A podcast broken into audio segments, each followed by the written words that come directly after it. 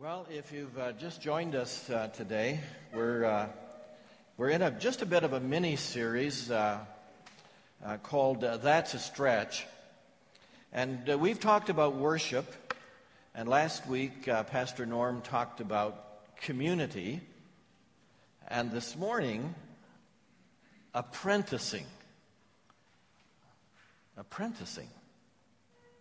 Or we could use the term discipleship. Perhaps they're the same. Apprenticing, discipleship. And the reason why I'm a little bit hesitant to use the word discipleship, although it's a very good word, is, is that maybe we won't hear it because we've always heard it. Because we've always said, oh, I know that word.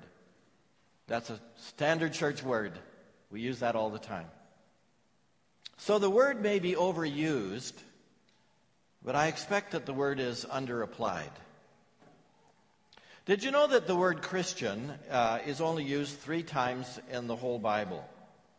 I mean, we use the word all the time, but it's only actually mentioned three times in the New Testament. Acts chapter 11, verse 26 says it was at Antioch that the believers were first called Christians. In Acts uh, 26, 28, Agrippa interrupted him and said, Do you think you can persuade me to become a Christian so quickly? And then in 1 Peter chapter 4 verse 16, but it is no shame to suffer for being a Christian. Praise God for the privilege of being called by his name. And that's the extent uh, of the word Christian in the Bible. But the word disciple or disciples is used many, many times, hundreds of times in the New Testament. Uh, Jesus never used the word Christian. But he used the word disciple often. It's even likely that the term Christian was used by Antioch's general population as a derogatory name for the followers of Jesus. Oh, those Christians over there, those, those nasty Christians. The title of Christians was given because this group of Jews and Gentiles were followers of Jesus, whom they believed to be the Christos, meaning the anointed one or the Messiah or the Christ. And so these were the followers of Christ, the Christians. And so they got the name Christians. Now, I don't know how you view discipleship. I know that it's not always understood uh, the way Jesus meant it to be understood. Some of you might think, well, a disciple is um, uh, awkwardly said, I know up a notch or two from the ordinary Christian. Or maybe just say a first class Christian. Uh, others, people might say, oh, you're a disciple. That means you've been through a course or two, or you've taken a discipleship course and you're now a disciple. Or perhaps that might mean you get up real early in the morning and you go out to Tim Hortons and you have a cup of coffee and lots of discussion with somebody or a couple of people, and that marks you as a disciple. Interesting how we might perceive the word disciple. Are you a disciple of Jesus Christ? A young woman was asked, What do you do? She said, What? I know, what do you do? She said, Like, what do I do for a living? Yeah, what do you do for a living? She said, Well, I am a disciple of Jesus Christ, very skillfully disguised as a business administrator at the university. Really? I am a disciple of Jesus Christ, very skillfully disguised as a business administrator at the university. I thought about that. I got to love it because it reminds me that disciples are not professionals in the world of theology and Bible and seminary. They are the people, they are the, they are the people of life who integrate into our world as scientists and carpenters and mechanics and the financial world and teachers and, and lawyers and moms and dads and students and you name it. They have come to understand who they are, what their mission is, and that they are disciples of Jesus Christ, very carefully, skillfully disguised in whatever they do at home, at work, play, wherever that might be. Now, I don't mean to, to be negative here or just using the word disguised, like it's some undercover operation. No, I didn't mean that. But I mean integrated. Integrated. They are skillfully integrated in their faith into who they are, where they work, where they live. They're integrated. Now, this is a simple reminder that wherever God has placed us, in a job we love, I said to somebody this week, I don't think I've ever worked in my life. I, I feel like I've never worked because it's a job I love. I, I never feel like I'm working. But some of you may feel like you're in a job. It's very demanding, it's very hard work, and you can hardly wait till the end of the time comes when you're finished. But, but in a job that we love, in a job that we don't love, riding umbrella over the situation is first and foremost the fact that we are disciples of Jesus Christ. And even where we work, or even where we study, or we research, or we build teams, or we're part of a team, we are first his disciples. And in that context, we give our best to our jobs. And in that context, we give our best to our jobs. Kind of cool, I think. Now, may I just say this about Jesus? He was the brightest spot on the planet. He was the bright spot of one who modeled disciple making and apprenticing. He, so to speak, put all the marbles in one container. He put all the chips in one basket for the extension of what he was trying to tell us while he was on this earth. I mean, it's amazing. Would you, would you have ever thought to do it the way Jesus did it? Would, wouldn't you have seen that being a risk? Hilmar being in the financial investment, you would put all your money in the equities over really on the extreme side over here? Really? You wouldn't balance your portfolio? You would put it all over here? Wouldn't that be a huge risk? And yet, that's the way that Jesus went about discipleship. The first thing he did in his public ministry was to go out and gather disciples. And the last thing he did in his public ministry was gather those same disciples and say, Go into all the world and make disciples of all the nations. He started with discipling and he finished with discipling. Wow. He started with discipling, he put all the marbles into that basket, and he finished with discipling. And he gave us a pathway to follow. And while it's so simple, it seems to be a pathway that we're resistant to or we struggle with. And I'm talking globally here. I'm talking about us as well. I'm talking about me. Have you ever seen a church really grab hold of this truth that Jesus taught about disciple making? The, the assumption is that we can be Christians forever and never become disciples. Can I say that again? The, the assumption is that we can be Christians forever and never really become disciples. Jesus told us explicitly what to do. He told us as disciples to make disciples. So come with me to Matthew 28 this morning. Uh, you, you've often heard this passage referred to as the Great Commission. The late Dallas Willard wrote a book called The Great Omission. It's a collection of his essays on the subject of discipleship. But his point is that what is missing so ma- for so many of us in the Great Commission is our obedience to disciple making.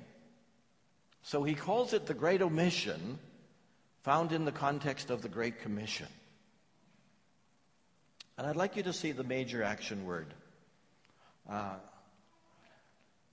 verse 18 Jesus came and told his disciples, I have been given all authority in heaven and on earth. Therefore, go and make disciples of all the nations, baptizing them in the name of the Father and of the Son and of the Holy Spirit.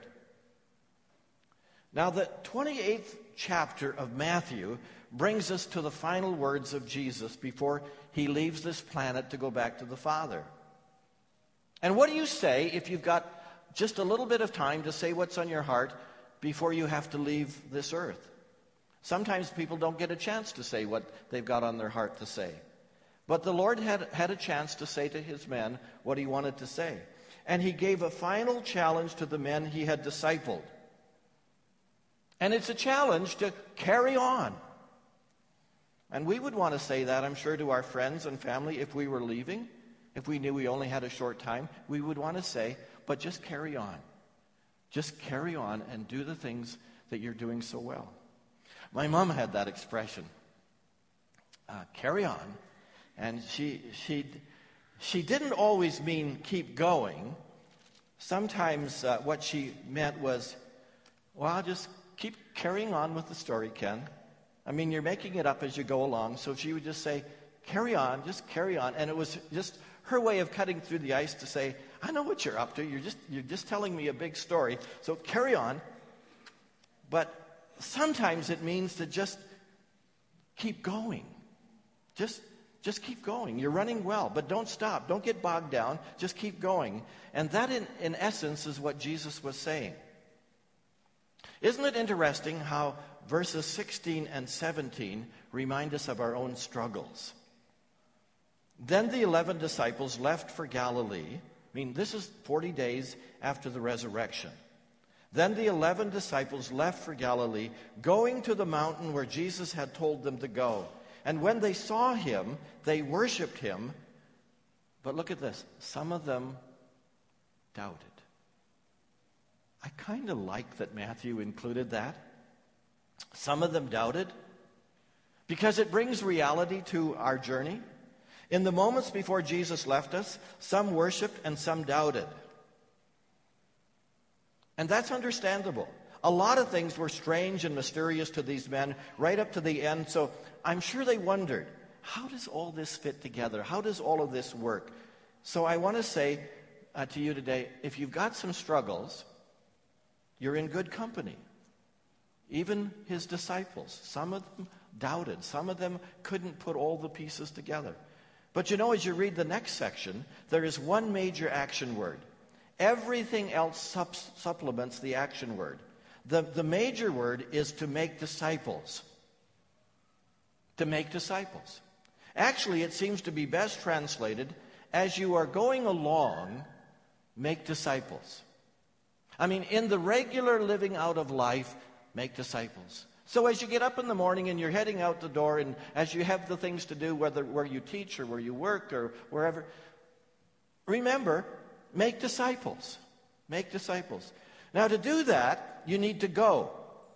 You need to go to all the nations. You need to go to all the neighborhoods. You need to go to all the communities. You need to go to the adjacent communities here in Southwest Edmonton. That's part of it. And that's our heart. That's a big reason for this, for the new initiative this fall, is to keep going, is to, to not stop, to carry on, to do the work of making disciples in all of these communities. And to do that right here at home, right at TCC, and in this community that, in which we live. And Jesus says you also need to baptize.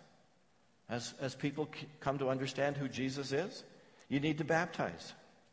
And if you're here this morning and you've committed your life to Christ, one of the very next steps is baptism. It's public. I mean, it's declarative. It means I belong to Him. It means I'm going public. I don't hide. I don't keep it a secret. I'm a follower. And Jesus said that's the mission of the church to baptize. You need to baptize. And that's the first step on the discipleship road uh, is to be baptized. And then you need to teach. Teaching is important in all different contexts. We have a lot of uh, small groups. We have a lot of home groups. We hope to have more after this fall. We want to keep growing in our home group ministries. And leaders of home groups, can I say something to you for just a moment?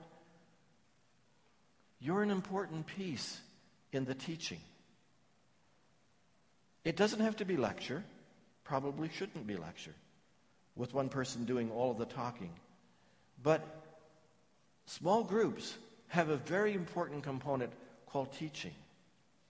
And an important part is, is, to, is to be praying together and having community together. But there's a teaching component that's so important for the discipleship process. But the major emphasis of his final word to his church is to Make disciples. Make disciples. And the question is are you making disciples? Oh, I'm going. I'm sharing my faith. I'm, I'm involved in all these things. But are you making disciples? I, I've been involved in community outreach. I've been involved in small groups. But yes, are you making disciples? I'm preaching. I'm teaching. Yes, Ken, but are you making disciples? I don't mean to be abrupt. I just want us to hear the major action word, and it's from Jesus. Make disciples. Why is it so challenging? I, am deeply challenged by it because making disciples requires such personal involvement. It's, it's putting yourself out there. You, think, you see, I think many people live under the assumption that Jesus held mass crusades so that thousands and thousands of people came to follow him, and maybe that was his method of carrying on the work mass crusades. But it wasn't. That wasn't his approach.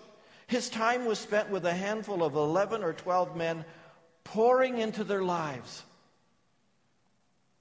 And let's look at how he went about that. The, sec- the major example is Jesus. So move forward with me just a few moment, uh, pages in your Bible, uh, and you'll come to Mark chapter 3, and you'll come right down to the 13th verse. And this gives us the picture of where it all started. Hey, here's the model. Here's the major example of discipleship. Here's the model just starting to unfold. It's the beginning of the disciple making process. It's, it's the making disciple model by Jesus. And it says, Afterwards, Jesus went up on a mountain and called out the ones he wanted to go with him, and they came to him. And then he appointed 12 of them and called them his, his apostles.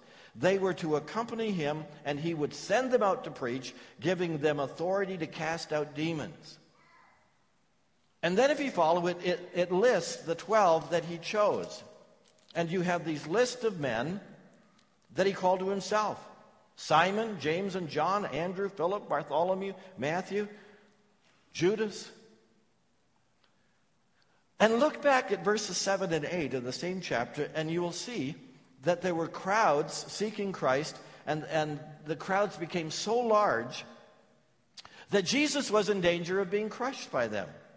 So Jesus is going to select a group of men who will share the workload, and then he'll continue the work after he's gone. Never really thought about this, but it's a succession plan. It's a succession plan. He put in place a succession plan. Wow. Another context will remind us that he spent much time in prayer, asking the Father that he would give him, that he would be given the right men into whom he could pour his life. And as you think about who you would pour your life into, one or two people, maybe just ask God, Lord, who is it that I could pour my life into? Help me to know because I need your wisdom in this. I need the right person. I need to be effective with my time. So I appreciate what Pastor Ed is doing uh, in the high school ministry. It's a, it's a, it's a first start to a ministering, a mentoring ministry. Carefully chosen adults coming alongside our students. That's discipleship. I mean, you have no idea of the impact of this kind of ministry over the years.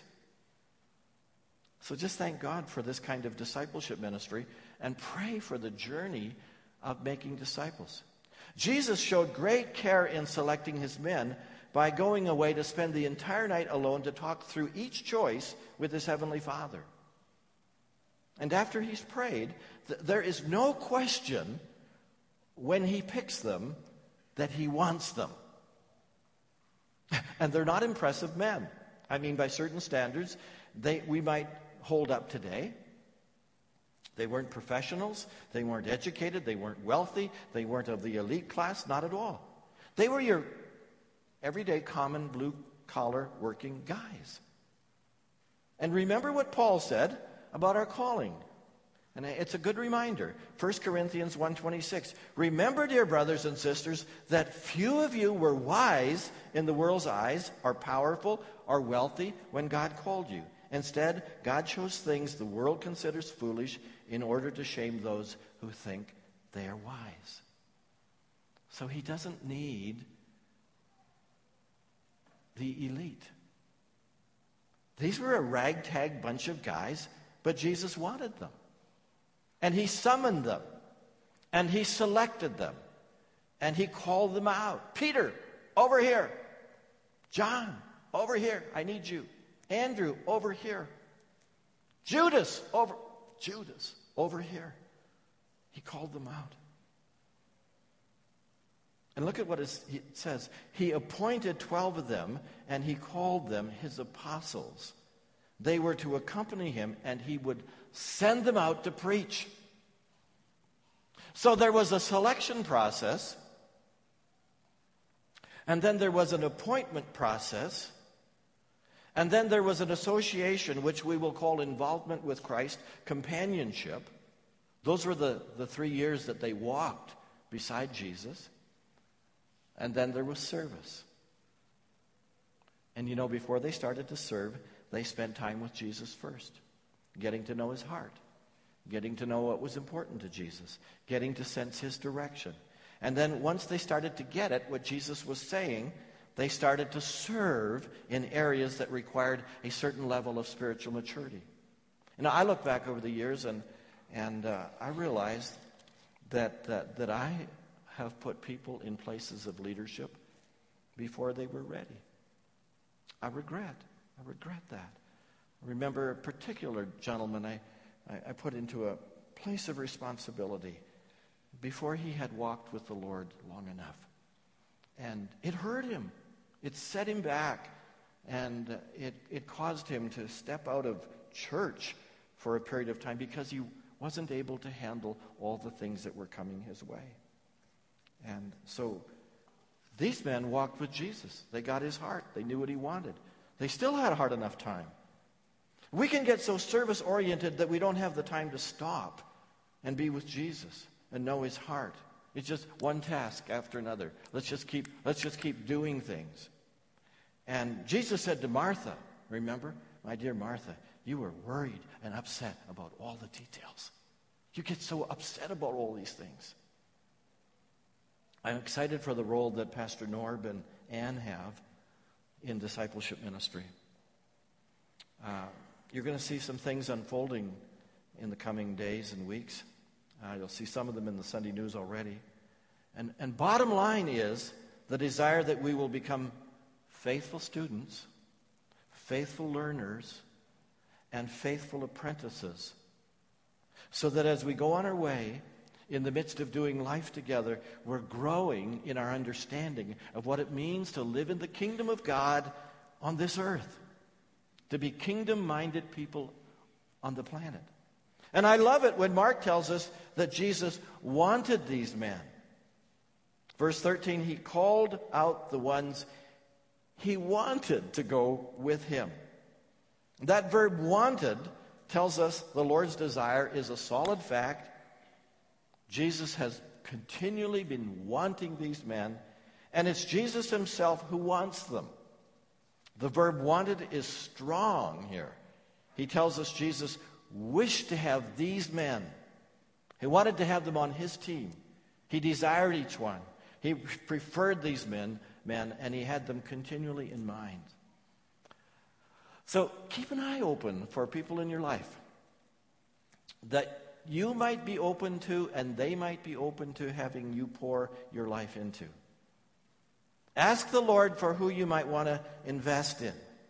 Ask the Lord for maybe somebody who would invest in your life. Ask the Lord uh, for somebody that could come alongside of you.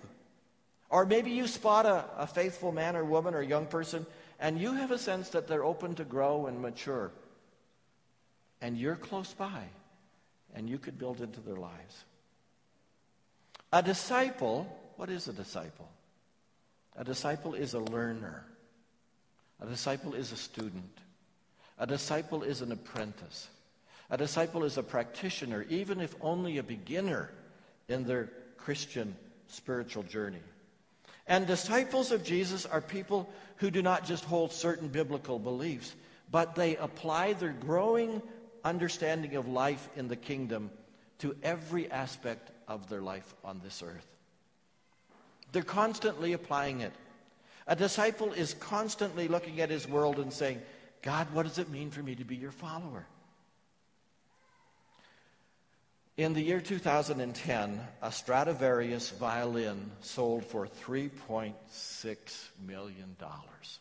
Can you believe it? It's believed there are only around 500 of them still in existence. Uh, the sound of the Stradivarius is incredible for the musically trained ear. But no one has been able to replicate Antonio Stradivari's craftsmanship. He apparently had some unique approach to constructing violins. He did it like nobody else could do it. But he never wrote it down. He never put it on paper what was so unique in producing this quality of musical instrument. Instead, he passed on his knowledge to a number of his apprentices through what one scholar called elbow learning. The apprentices of the great Stradivari didn't leave their craft from learn their craft from books or manuals, but by sitting at his elbow and feeling the wood as he felt it to assess its length and its balance and its timber right there in their fingertips. All the learning happened at his elbow, and all the knowledge was contained in his fingertips. I wonder who you automatically have at your elbow these days. Your kids, if you have kids, are apprenticing under you. They're just naturally at your elbow for many hours during the day as you, as you notice uh, the time goes on, though, and gradually uh, you have less time with them. And little by little they grow up. Uh, it's called the independent process. My neighbor said to me uh, just the other day, my, my daughter is getting older, and for some reason, she will listen to everyone else, but she won't listen to me. And she said, I could tell her the same thing. I hear her ask somebody a, a, a, question, and I say in my heart, I know the answer to that. I could tell you the answer to that. Why don't you ask me? And we know it's a, little thing called independence. But whatever time you have in your home, it's built in. And aren't you glad for other people in the family of God who take an interest, who come alongside, and who help you in the discipling role? And maybe for some, that just needs to be your prayer. Lord, may there be someone who would walk with my daughter. May there be someone who would walk with my son, or my husband, or my wife, or with me. And you have colleagues, by the way, perhaps, who are at your elbow. You have people in your circle of friends who are at your elbow. Hmm. Is it possible that some apprenticing might be happening or could happen with the people who are close by at your elbow? And then the major evidence of a disciple. The, the first, just to go back, the first and final call of Jesus was to make disciples. I mean, that's the major action word of, of Matthew 28. And then in Mark chapter 4 or 3, we see a process of Jesus calling his disciples and beginning to bring them alongside and pour into their hearts and, and their minds and their lives. And then you begin to see the results of how all of this plays out in regards to this, the kind of disciples who changed the world. So come with me to Acts chapter 4 which says uh, the disciples, uh, filled with the Holy Spirit, were, were being powerfully used. And they were, they were making everybody a little bit nervous, especially if you were from the religious structure of the day. These new followers of Christ were, were upsetting everybody, and things were getting pretty heavy. And the Sanhedrin was called together, the council of elders and teachers of the law, and they were watching this, this explosion of the Christian faith into their world. And they were getting madder by the moment. And they brought in two disciples, and there's the name disciples, and they demanded, By what power or in whose name do you do this? And Peter said, Are you mad about someone getting healed? Are you mad about someone doing good deeds? This man was healed by the powerful name of Jesus Christ the Nazarene.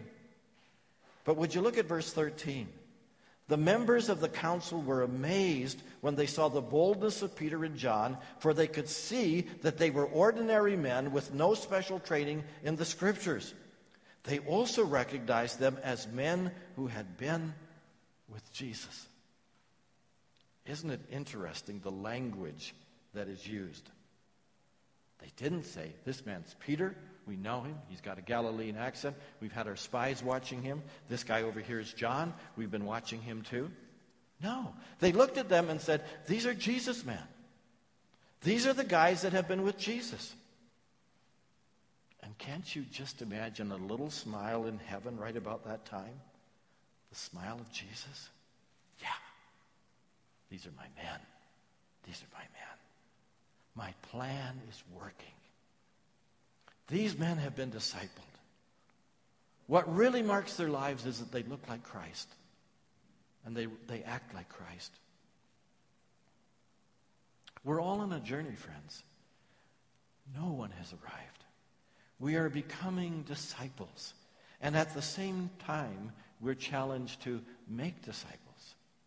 I could wish that all of us who are impacted by the ministry of TCC would really become disciples and make disciples. And there's no way to gauge how all of that's happening, but we are growing and we are challenged to find ways to keep growing. I hope I can quote my wife. I didn't ask you this morning. my wife said, What are you preaching on on Sunday? And I said, Apprenticing, discipleship. She said, Well, isn't that really the Holy Spirit who makes disciples. Isn't it the Holy Spirit who makes disciples? And, and that's a great point. But there seems to be a process through which the Holy Spirit works. He works through people, He works through coming alongside of people. So as you're going along, the Holy Spirit will use you to make disciples. He will use you as you intersect with someone else. We're on a journey. What an important step for us to grow discontent with the mediocre Christianity, Christians, and move in the direction of being Jesus people. These men have been with Jesus. Can it get any better than that? To describe a follower that they've been with Jesus. These are the people, these are the guys that have been with Jesus. Wouldn't it be awesome to arrive at a point where we realize that our treasure our financial status, all of our lives are not our own, but we belong to Christ? Wouldn't it be awesome to come to the point where we can say with the lady, I'm a disciple of Jesus Christ, very skillfully disguised as a business administrator at the university? Oh, yeah. The evidence of who we are is the fact that we are integrated into our world as taxi cab drivers, as teachers, as architects, as computer anal- analysts, as moms and dads. We know our mission, and wherever God has put us, we know that God has us completely there. We're disciples of Jesus. We look like him, and people know that we've been with Jesus. Amen? Amen. Let's stand together.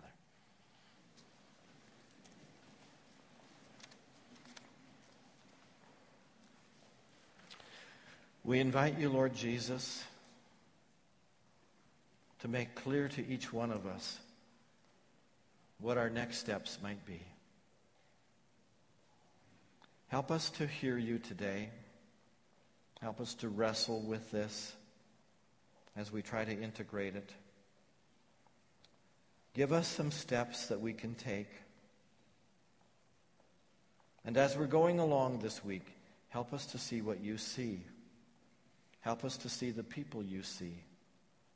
Help us to invest where you want us to invest. And help us to carefully integrate who you are into the rest of our lives. In Jesus' name, amen.